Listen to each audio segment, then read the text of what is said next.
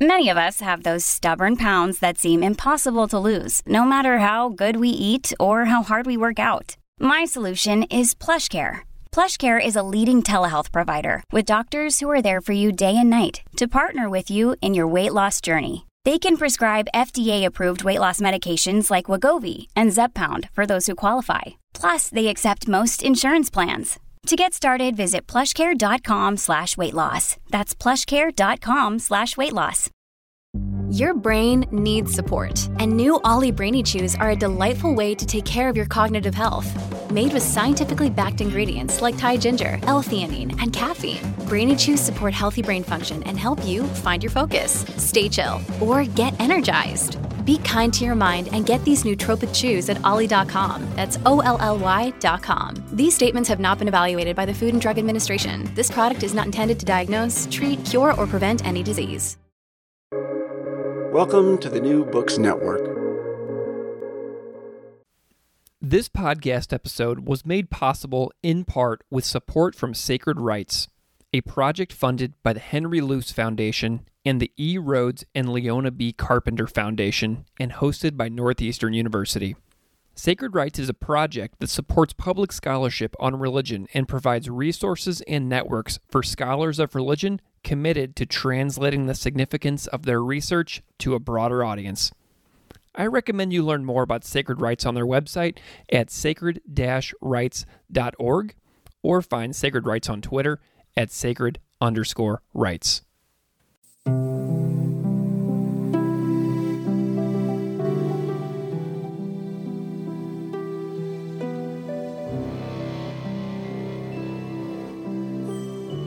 Welcome to Classical Ideas. This is Greg Soden, and this is a podcast where, since 2017, I discuss all things religion with a variety of fantastic scholars, experts, authors, and educators. On this episode, I speak with Dr. Sara Moslener.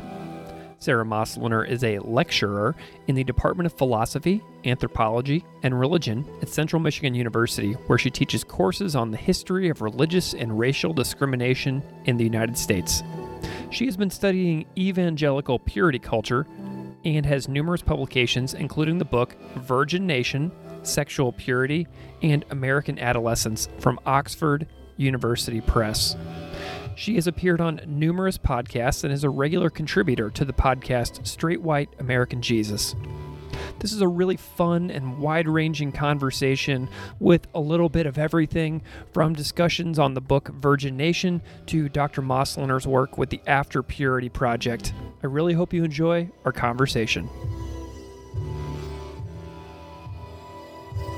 Dr. Sara Moslener, welcome to the show. Thank you so much for joining me today. I am so happy to be here. Looking forward to our conversation. As am I. I am so happy that you're here too. And uh, I'm wondering if you can just spend a minute and introduce yourself a little bit to the audience and the listeners out there so they know a little bit about who you are and what you do. My day job, I guess you could say, is I am a lecturer in the Department of Philosophy, Anthropology, and Religion at Central Michigan University, which is in Mount Pleasant, Michigan, which is also the home of the Saginaw Chippewa Indian tribe and the ancestral home of the Anishinaabeg people. One of the things we do at CMU is um, we always include a, um, a land acknowledgement because we have a relationship with the local tribe and you know and we are on their land. And and we and this is controversial and something I talk about every semester, but are uh, since the 1940s we have been the Chippewas, and so that creates an opening for us to have that conversation. What does that mean? What is this history? Right? What does it mean that it was used for decades without permission and so on and so forth so so yeah so that is where i am from geographically um, i am also uh, i call myself the director of the after purity project which just makes it sound much more fancy but um, it's really been my research project for the last several years where i've been interviewing people who have um, grown up and out of evangelical purity culture. Uh, and this work has introduced me to topics i never imagined um, I would uh, be spending time with, and that is topics like um, religious trauma, uh, sexual abuse, and and sort of all of the emotional and uh, psychological labor um, that people have to go through when they leave a sort of a very conservative, tight knit religious community. So that's so that's where my brain lives. I love it. Well, I want to know a little bit about your pathway mm-hmm. into your current work. Uh, you have a pretty interesting bio. I was on your website and reading about you on the Sacred Writes website as well. And I want to know a little bit about your backstory to kind of set the stage for where your scholarship is today. Mm-hmm. Um, you have a, a title on your website that really grabbed my attention called from from pure adolescence to promiscuous scholarship so i'm i'm wondering if you can just tell me a little bit about your pathway maybe from like mm-hmm. your youth and then into some important uh, academic you know turning points within your journey Yep. Okay, so to start from the beginning, I was raised in um, white evangelicalism, a very Calvinist form in the Midwest and Western Pennsylvania. Um, so very, uh, so much more intellectual and less populist form of evangelicalism. Right today, I think much of what we see in evangelicalism is very populist. Right, mine was a little more subdued. Um, but there was also this notion that education and thinking about, even about, especially about your faith, right, that that was part of being a Christian. So I didn't grow up with a lot of anti-intellectualism that you that I have heard from a lot of other people who were raised evangelical. And I think that for me, right, in many ways that saved me from a lot because it gave me a place to go when I needed to go.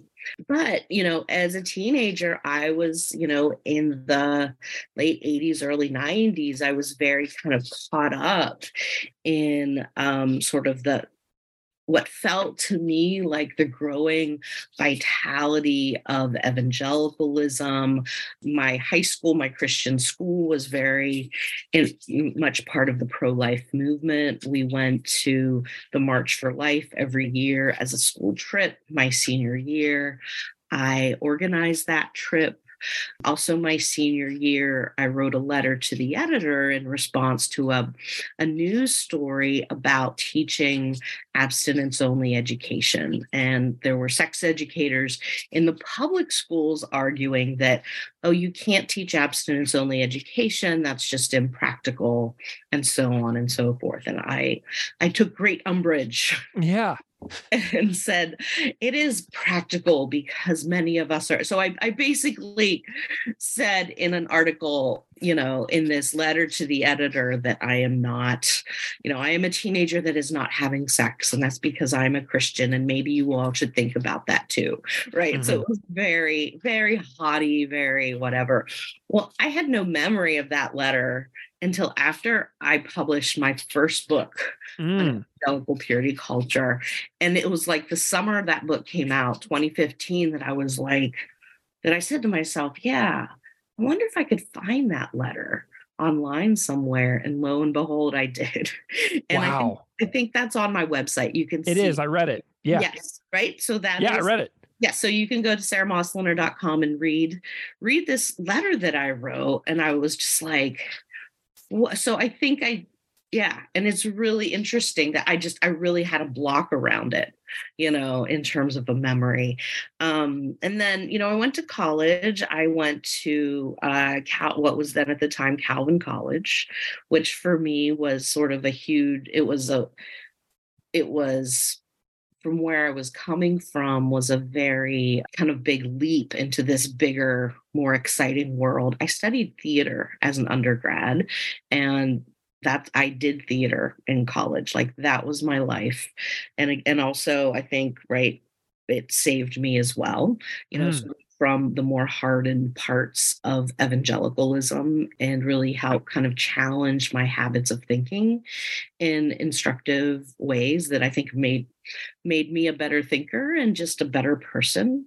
My senior year of college i was so i had been i was i was doing theater tech right? Turned out i did not have the acting skills i thought i did but I but I was really good at doing backstage stuff. I did a lot of stage management. I think I, my work was well respected, and and that is you know. And I eventually moved to Chicago in hopes of pursuing that. Um, but before that, I was uh, one of my professors contacted me and said, "Oh, a, a, local church is having an event. They need someone to help them with some technical stuff." Turned out they didn't, but whatever, because um, I just sat there the whole time. But they were offering me a hundred dollars, and I was like, "I'll do it." Yeah. So I go, and I was at Calvary Baptist Church in Grand Rapids, which is still there. And so I went and I watched this event um, that turned out to be a True Love Waits event. And this was in 1995.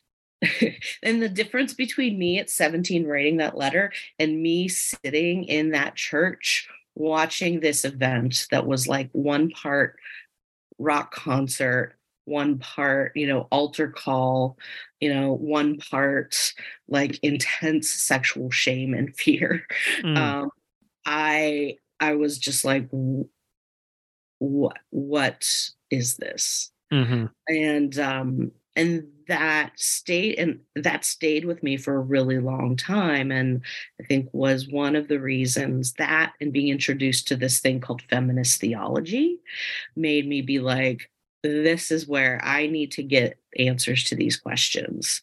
And and so that's where i um and from there, I went to seminary, um, got a master's degree focusing on feminist and other liberation theologies, um, and then went on to get my PhD, having shifted my focus to the history of evangelicalism with an mm. emphasis on gender, sexuality, and race.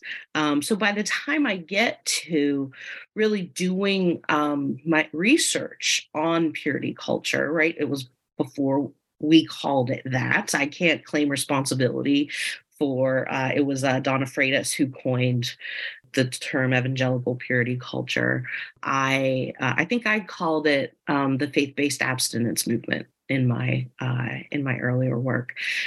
But by that time, I had such different experiences and perspectives on it um, right? So I went from being this very like self-righteous teenager to being a very horrified college student mm. to being to wanting to be an academic to say okay how do i what are the tools i need to really make sense of, of of what this is and at that time so this was 2006 is when i started my dissertation there was no one, there were no public voices pushing back on purity culture. Um, and I, at that point, I just wanted to understand it, right? And I wasn't even looking for opposition. I was looking, what does this mean to the people who participate in it? What, how can we make sense of this sort of using all the fancy stuff that we have in religious studies, right? All the theories that we have, like, like what is really going on here? Um, and and it and later on, when the dissertation became a book, I realized that there was an argument about nationalism that um, that I had not seen doing my dissertation work, and so it was not just about you know horny teenagers in the back seat mm-hmm. right?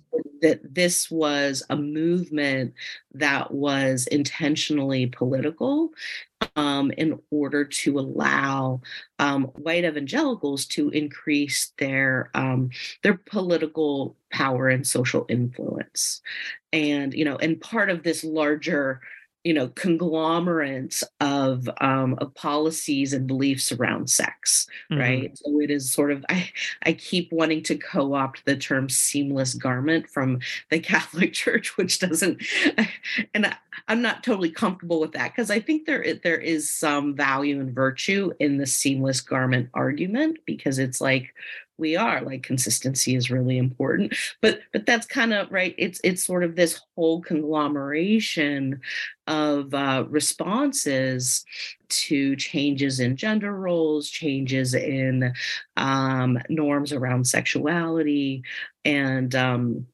and so so so purity culture becomes is just another piece of that. Um, I was last week. I was at the uh, two weeks ago. I was at the um, at the University of Chicago Div School at a conference on religion and and uh, reproductive rights, and the person who and this is a topic I I have a lot of block, blockages around because of you know it's it's it's a topic in my family that is yeah that's that's that's really very difficult. And and since the overturn of roe v. Wade i've sort of been like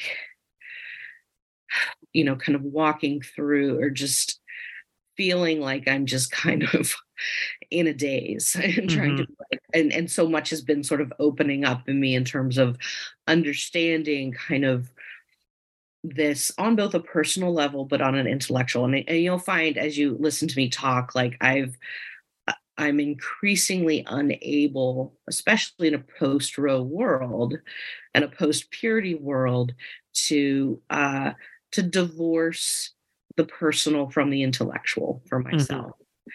And i've decided i'm not going to apologize for that anymore. Mm-hmm. so so yes so right so thinking about you know how the rhetoric of the pro-life movement is very much the rhetoric of you know this abs this abstinence only purity culture stuff. And and it's it they play the same role in US politics and now i think we see very clearly right that this has been intentional right purity culture is a way to socialize young people into an understanding of what their future families should look like and that they should desire to have those particular families right and yeah. those people who are teaching this are also also make the argument very successfully that you know the strength of the US nation state is in our white christian families mm.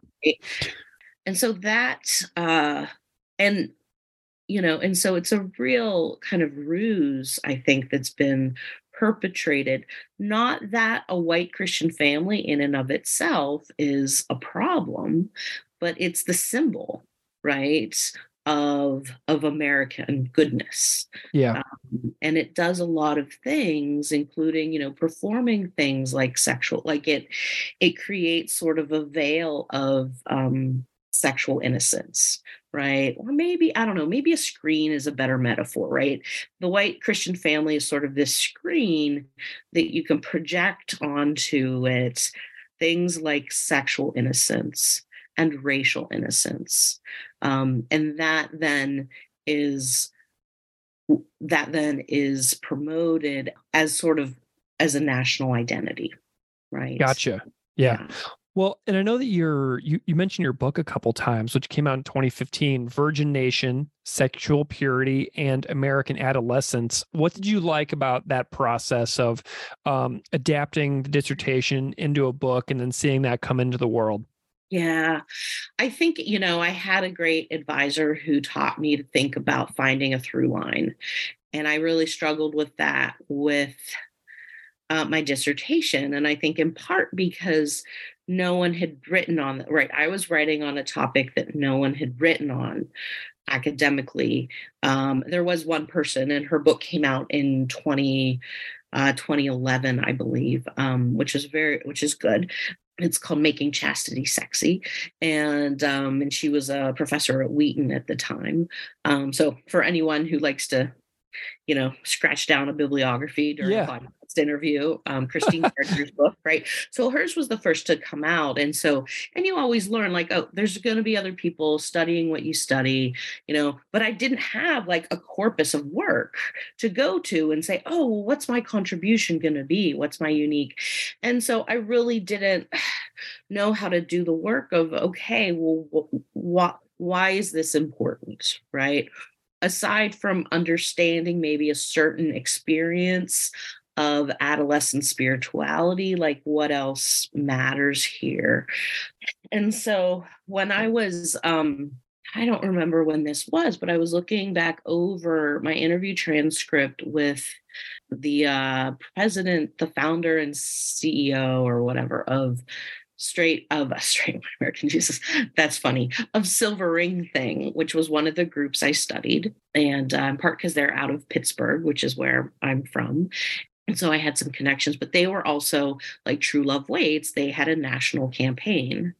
Um, and in my interview with uh, his name was Denny Pattyn, uh, him, he talked about, you know, holding a belief that um, that the end of the world is coming, that the United States is in a final stage of civilizational rise and decline that has been demonstrated in other historical contexts, uh, especially um, the fall of Rome, and that that the United States was sort of in st- a state of decay, and that eventually it will mean the end, right? So his primary, so and all this to say, like his primary concern was for saving kids right and that the the purity the you know or the abstinence stuff was you know, was sort of the means to do that.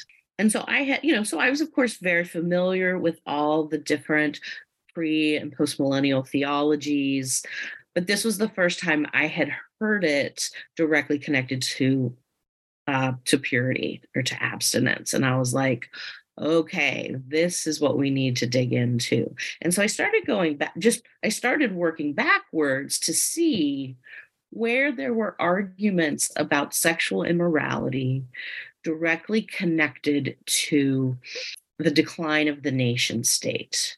And I knew that was available, as many people do, in rhetoric around. Um, you know, in the 1970s, we would have said homosexuality, right? That was, um, but I was more interested in uh, in this con and sexual purity um, and so I looked to see where people were sort of connecting sexual purity, um, and which specifically referred to uh, not having sex outside of marriage, right? And that that sex was about family building, and family building is about nation building, right? In this worldview. So I found that all over James Dobson. I found that all over Billy Graham. And I found it all over first wave feminism.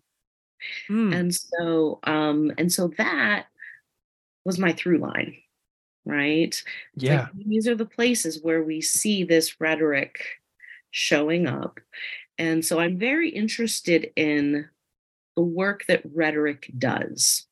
And so that's what I uh that's what I wrote about for Virgin Nation to really show that this was a um, that sexual purity was a concept that that was created in the 19th century as part of um, white Protestant gender roles for the purpose of creating a certain kind of nation state. Mm. So to use that lens to think about the movement, the contemporary movement, as something I, I wanted to help people develop that and just be like, use this lens when you are looking at what's happening now. Gotcha. And yeah. And so what was really incredible, you know, because you write a book, I and there was when I was writing the book, I didn't have a job. Mm. And I thought this may be my only contribution as an academic. And maybe I need to be okay with that. It was incredibly, it was one of the most difficult things um, realizing because I graduated in 2009 when the economy was and so i and there are still people like who graduated the same time like there's a certain generation of us who just never got tenure track jobs because our right our our window was destroyed yeah. right? and and the window is already really narrow. Right. That's why i didn't finish my phd i stopped before comps because i was looking ahead at the prospective uh, mm-hmm. opportunities for me in the future and i didn't see anything good so i stopped. Yeah yeah yeah yeah, exactly. And I've known people who do that too. And I'm always like, that was a good, but yeah, but I also know I couldn't have stopped. Like I was mm-hmm. like, no one could have said to me. And of course, we, you know, there was no way of knowing. Um, and I had, I knew nothing. I knew nothing about the job market. I knew nothing about, I just had questions I wanted to answer it yeah. was that simple right? I mean i guess you know i guess that betrays a certain amount of of privilege or i don't know what right? It was never about economics because i was like this is the most i'm like i will be paying off loans for the rest of my life and if i'm okay with that then i can do this right? Yeah. And i was and i was. What but what was really fascinating is so you know so i wrote this book as an academic contribution and just i wanted it it to be respected. I didn't expect a lot of attention.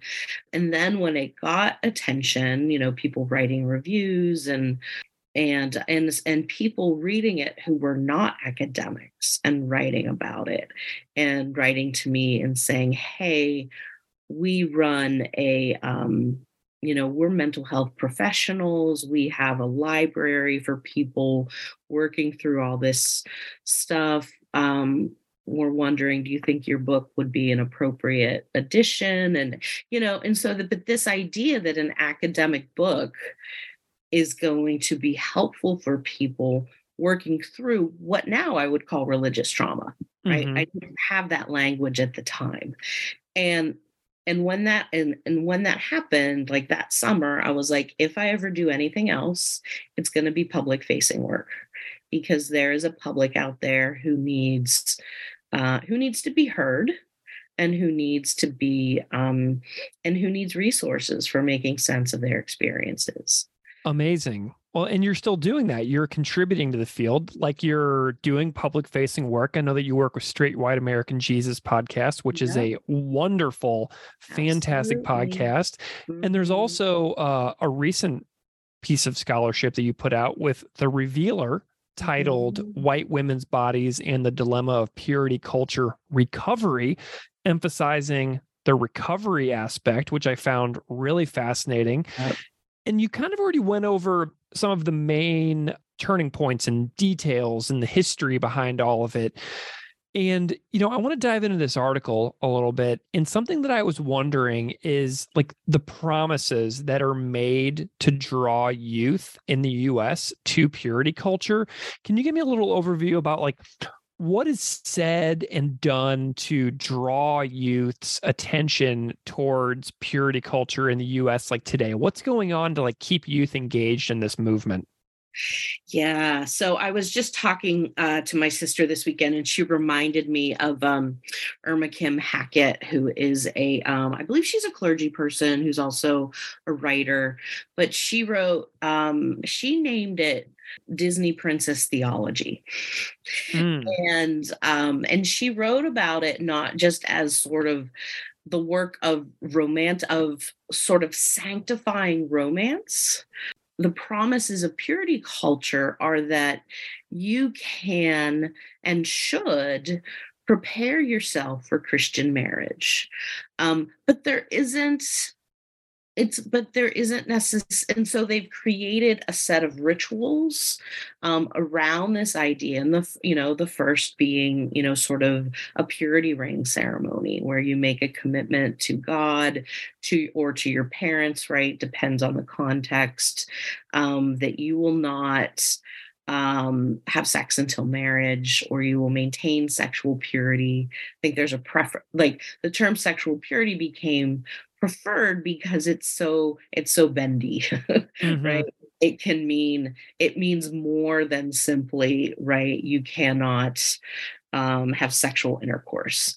Because they they discovered that if they focused on sexual and this is this is true this came out in my interviews uh, they found that if they only focused on this thing called sexual abstinence that that people were like finding loopholes and um and doing things and claiming they were still maintaining right their purity or whatever so they changed it to um so they changed it to sexual purity you know, and one person I talked to who worked for True Love Waits, she was like, you know, we don't have to work at all to get girls to come and join into this, right? Because hmm. it's it works so well already with sort of the the sort of misogynistic romanticization, right, of life and saying um you know like hey this is everything you know and really kind of couches uh marriage as like a form of salvation right and right which is part of you know which is sort of how fairy tale narratives work right the happily ever after and sort of and is very explicit in putting that forward um, and so so they can so they're as evangelicals have done forever right using elements of popular culture um, things that are already very powerful uh, narratives and symbols and then sort of um, framing it as um, you know as as part of one's spiritual development. Taking a purity pledge was was very much part of the sort of the spiritual journey of adolescence right toward marriage right that marriage was was the apotheosis of adolescence right so that is right so that was the promise mm-hmm. and um that hey you know if you do all these things right and very right if you keep yourself as pure as possible and you get married like you are you know you're going to be blessed with a marriage that's free of emotional strife. You are going to um you're going to have mind blowing sex. Like this was also, you know, this is why uh, Christine Gardner's book was called Making Chastity Sexy, because mm-hmm. it really is. I mean, they're using, they did, and they sort of used the promise of good sex to say, wait to have it, you know? And I think because evangelicals, you know, have become very self conscious about being perceived as being sex negative I mean, since the 1970s, there have been, you know, marriage manuals for ex for evangelicals who are, you know, which are really fascinating uh, to read and think about. So, you know, this. So, I think in in many cases it was an easy sell, but what happened is that then not being sexually active became an even more an, an outsized component of Christian spirituality. And I knew that pretty pretty early on in my research. I was like, so, you know, the whole sort of sinner to saved narrative of evangelical Christianity has become part of uh, is this you know is sort of the purity narrative so it's so it's had so it had sort of the through the the thrall of romantic uh, passion and excitement and anticipation, right? But also the thrall of of um, you know of evangelical of, of spiritual salvation, right? And like that's such a right that's such a powerful thing and just sort of in terms of its affective you know weight um and yeah it just in the 90s and uh 2000s just you know, kind of grew into a cultural force. You know, there's a the article is really interesting in the fact that it talks about backlashes to purity movement and there is like this n- sort of network it feels like of like former evangelicals that have you know begun speaking out very forcefully making their own podcasts about you know ex evangelical uh you know outreach, um, writers, and there's a lot of uh, you know social media campaigns on large platforms by ex evangelicals. Tell me a little bit about the backlash to purity culture that you're noticing. Yeah, yeah. So it's really fascinating, but I, you know, it wasn't until so my book came out in 2015, and so I have been trying to what I've been doing um, I think since 20, I'd say 2013, is tracing the backlash mm-hmm. and seeing where it's coming from. And one of the more prominent people for this group we now call exvangelicals to start this, um, uh, well, two of them were Rachel Held Evans. Um, and if your listeners know who she is, right, her the anniversary of her death just passed. She's an amazing. Yeah, yeah. So both her and Sarah Bessey um, and people like Elizabeth Esther, right? Um, these white evangelical women who were sort of on the border of it and raising questions like coming from a feminist perspective. Uh, but before that, there were Black women like uh, Dr. Brittney Cooper, who grew up um, in a white Southern Baptist context and in Mississippi, and who also was totally pulled into True Love Waits because she saw that's what um, that's what the white girls were doing, and she was very um, she knew she wanted to graduate high school. She wanted to go to college and to graduate school. Like she knew she was an intellectual at a very young age and she wanted to make sure she had every opportunity. And so when she saw that this purity thing was something that the white girls in her school were doing. She was like yeah that's me. I'm going to do that. I'm just going to you know forget about all this other stuff. And and actually and she has a gorgeous essay called grown woman theology where in the midst of this her grandmother sits her down and is like let me tell you a couple things right? And so i think that um, and so that conversation was happening even before white evangelicals were uh, or talking or having this conversation but what really kind of got things into the public was not an, an evangelical, um, but a young Mormon woman named Elizabeth Smart, um, who people will recall she was the 13 year old who was abducted in Salt Lake City, Utah, by a self proclaimed Mormon prophet. She was um, uh, she was held captive for nine months. She was raped. Um, and in 2013, she talked about, uh, she now runs uh, an organization um, uh, advocating for people who've uh, who come out of sex trafficking, right, helping people work through those experiences. But she she said that when she was being held captive, she remembered what she learned in her church about sex. And that is when you have sex before you're married, you're like a chewed up piece of gum. Mm. And and if you which and no one wants a chewed up piece of gum. So this was her response after she was assaulted right and she said you know this is one of the reasons why i didn't really make an effort to escape because she really felt like the value of her life held nothing, right?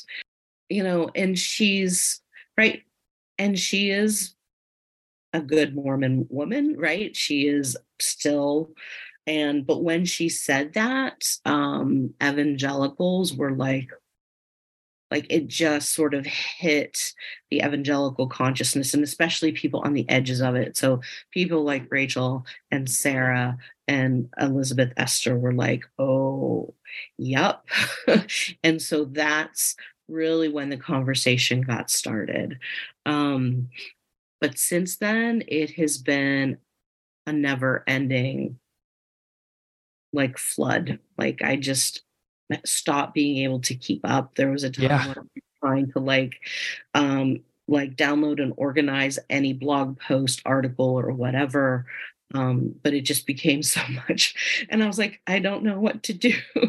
Um, um, and this was and so it wouldn't be so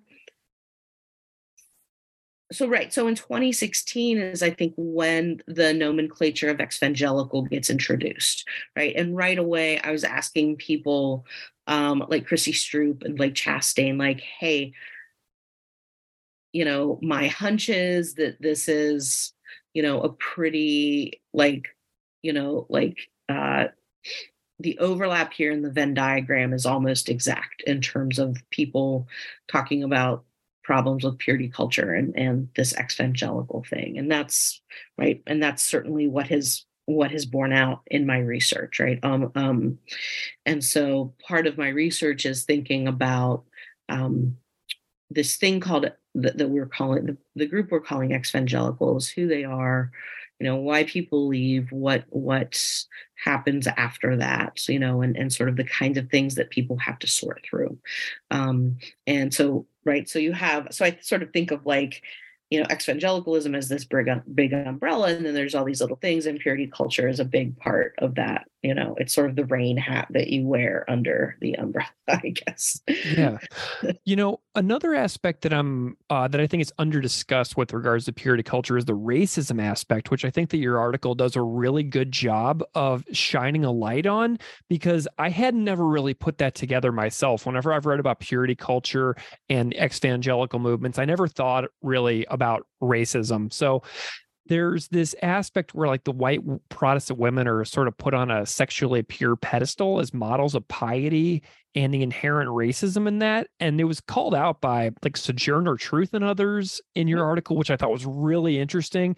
Tell me a little bit more about the racism and white supremacy aspect and how it's disguised as Christian virtue, because I thought that was so fascinating. Yeah, yeah. Right. And again, this, right. And this is an, an argument you can take back to the 19th century um, and, and the way that, you know, um, the uh the gendered i the ideal this notion of ideal womanhood was established um, as a racial ideal and one that only white women could access or claim as their own right? Now of course ideals are never reflections of what is real um, and and of course this was at a time when there needed to be a sense of um, you know because even in the north um, you know where you're going to have an abolitionist movement um, there were a lot of white people who were not abolitionists and needed to um, somehow uh, make slavery palatable right? Whereas in the South, you have people who are just all out ready to fight for it, right? And one of the ways of making it palatable was to um, uh, to idealize white womanhood as being valuable to uh, to the nation, right? And there was a lot of sort of nationalistic imagery and and narration around the role of white womanhood that basically said so if in contemporary purity culture we talk about the white American family, right? The white evangelical family in the 19th century, it was white women. Okay. So playing the same role, um, but this is the emphasis. Because again, white women were then perceived as playing a role in nation building, right? Um, when in fact, the nation was being built by people whose bodies were being exploited, right and so um, so we need to sort of think about the context in which these ideals around womanhood were developed and they were developed to counterbalance um, the cruelty of slavery, right? And to sort of provide like a, you know, again, like a screen, right? You know, here's a screen that we can project anything we want to, and don't look over here. mm-hmm. Right. Oh, and look at these white women who are doing this, right? And um, who were doing these things. And so so the connection so sexual purity was always developed to um uh to be something that could be ascribed to white women right? And and so i sort of think about white womanhood as being a set of benefits a set of uh, a set of risks a set of constraints um, that white women can enter into whenever they want if they um, if they need to assert their authority. Gotcha. Okay? And so white women, this is how white women then perform, uh, can perform racial power. Um, and, and over the last few years, we've seen sort of some epic examples of that. And and this goes back to the idea of connecting sexual purity to white womanhood, because sexual purity means um, that you are morally above reproach, right? Um, and so I think that if we understand white racial identity as something we are socialized into, right? Our gender identities are things we are socialized into, then this is one of the ways that white girls are socialized, right? Um, and uh, or or can be socialized. Um, and so so that is the through line i am currently trying to trace right and thinking about um, and that the next step in that through line is um, is racial terror lynchings. And this is again where we see the prominence of white women's sexual purity right that needs to be defended at all costs and it was right it and it became it was part of what ida B. wells called the threadbare lie right that you have these sexually pure and vulnerable white women and these dangerous black men right who are bent on um uh, you know, uh, attacking white women, and um, and that was the vast majority of the reason why lynchings happened right? And um, why black men were lynched right? It was you know which was the largest number of people who um, experienced that. Um, and there's right and that's a whole right so, so that's a whole chapter of my next book right? Nice. Piecing this apart as you know so um so yeah so the article i wrote for the revealer was trying to think about you know how does white womanhood show up in what i call this post purity moment right? And and um and the thing is like you know second wave feminism is the idea that you know women are individuals who are distinctly different from men have a unique set of needs but who have been overlooked um, and and many other things right who deserve equality. Um, but it it never offered a really good way of thinking about um, racial identity. And so we know from the history of second wave feminism that a lot of women, um, including women of color and um, and queer women, were not really part of the sec. You know, did not feel like they could be a part of it, right? Um, and so, a lot of the post purity um, rhetoric that's being used is very second wave feminist and and um and drawing on i think in in some cases in very smart ways on um, notions of religious trauma and religious abuse. Um, but but for me like one of the hardest things for me to read is when people are doing what seems to be really good feminist analysis and then they don't know how to think about race mm. and racial identity because it's intellectually it's incomplete but it's also it also perpetuates a kind of harm um, and and reinforces this idea right that white women don't have we don't have to think about our racial identity um, and and this is for me and this is part of my own thinking in that um I mean, my master's degree was on um, whiteness and feminist theology. I had a, I took a course in um, in seminary called theo, uh, the psychology of whiteness and feminist theology that just changed. I was also studying womanist theology and black liberationist theology for the first time. And and my response to that was to start thinking about white racial identity. Um, and and so when i and then when i started working on evangelical purity culture i i focused more on adolescent sexuality and and and, and did a little bit on race not as much as i i i I feel like I, I failed in my first book to really address race appropriately, um, that it needed to be more part of the major through line than it was. Um, which is why for this project, I'm really highlighting it and saying, and asking the question how is evangelical purity culture um, a project in white racial dominance? Gotcha. You know, uh, you do so much already with regards to public scholarship, public facing work. Um, you know, White American Jesus podcast, uh, writing for The Revealer, um, your After Purity project, which I will link in the show notes. I'm wondering about your experience so far with the Sacred Writes cohort that you're a part of and like what you're getting out of it and what you're enjoying about the process of going through these trainings of being a specifically public facing scholar and getting your work out there for the greater public. What are you enjoying about the process so far?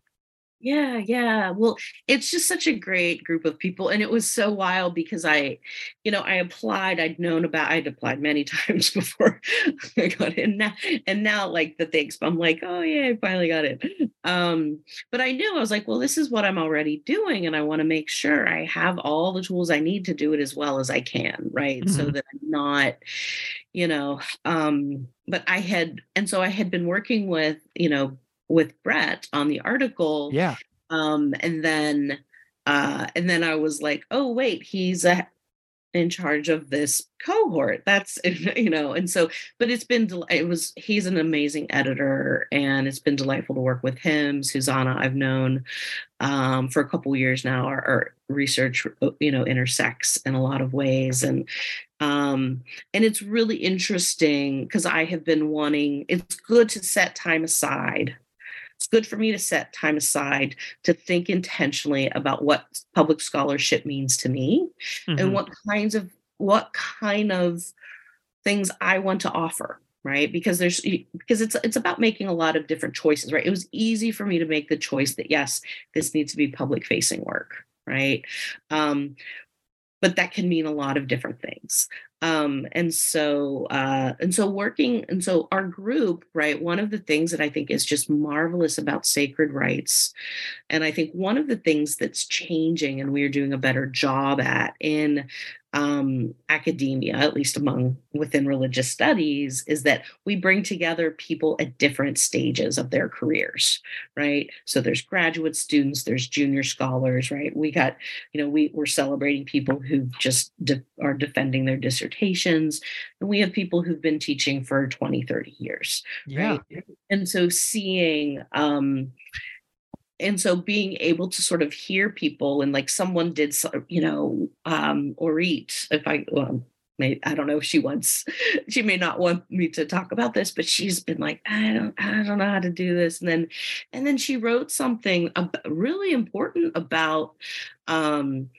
uh uh like some anti-gay stuff at a Jewish university. And she's like, I, you know, I wrote this up. And, you know, we were in a small group talking about it. And I was like, this is a really good Twitter thread. Mm-hmm. It's informative, right? It's clear, it's direct, and it's just, it's just giving you information like this is this is it, right? This is public school. and she and, and just sort of being able to help people realize like you have a contribution to make right? This is right this is what i read twitter for to read these things right? Mm-hmm. this is as much as we can say about social media right it's still um, helpful for that kind of stuff. And so uh, so I get excited and I get excited when other people kind of are discovering what they can do and just being like, look, we don't have to be stuck in a world of other academics where all of our energy goes towards our, you know, monitoring our own ego crises, right? Because that's so much of what it is. And so when you're doing public facing work, for me, a lot of that goes away. I could I imagine everyone has different experiences because I'm like, I, I'm not worried about people thinking I'm smart or about having to like be so niche in my argumentation. Like I'm more interested in how do we communicate with clarity? How do we offer people resources for making sense of some of the biggest questions we have right now? Um, and uh, and just helping people um, you know, kind of work through like some really, really difficult things, right? Because for me, like when there's, uh, you know, when I'm feeling in crisis over something, whether that's sort of like the end of Roe v. Wade or the pandemic, right?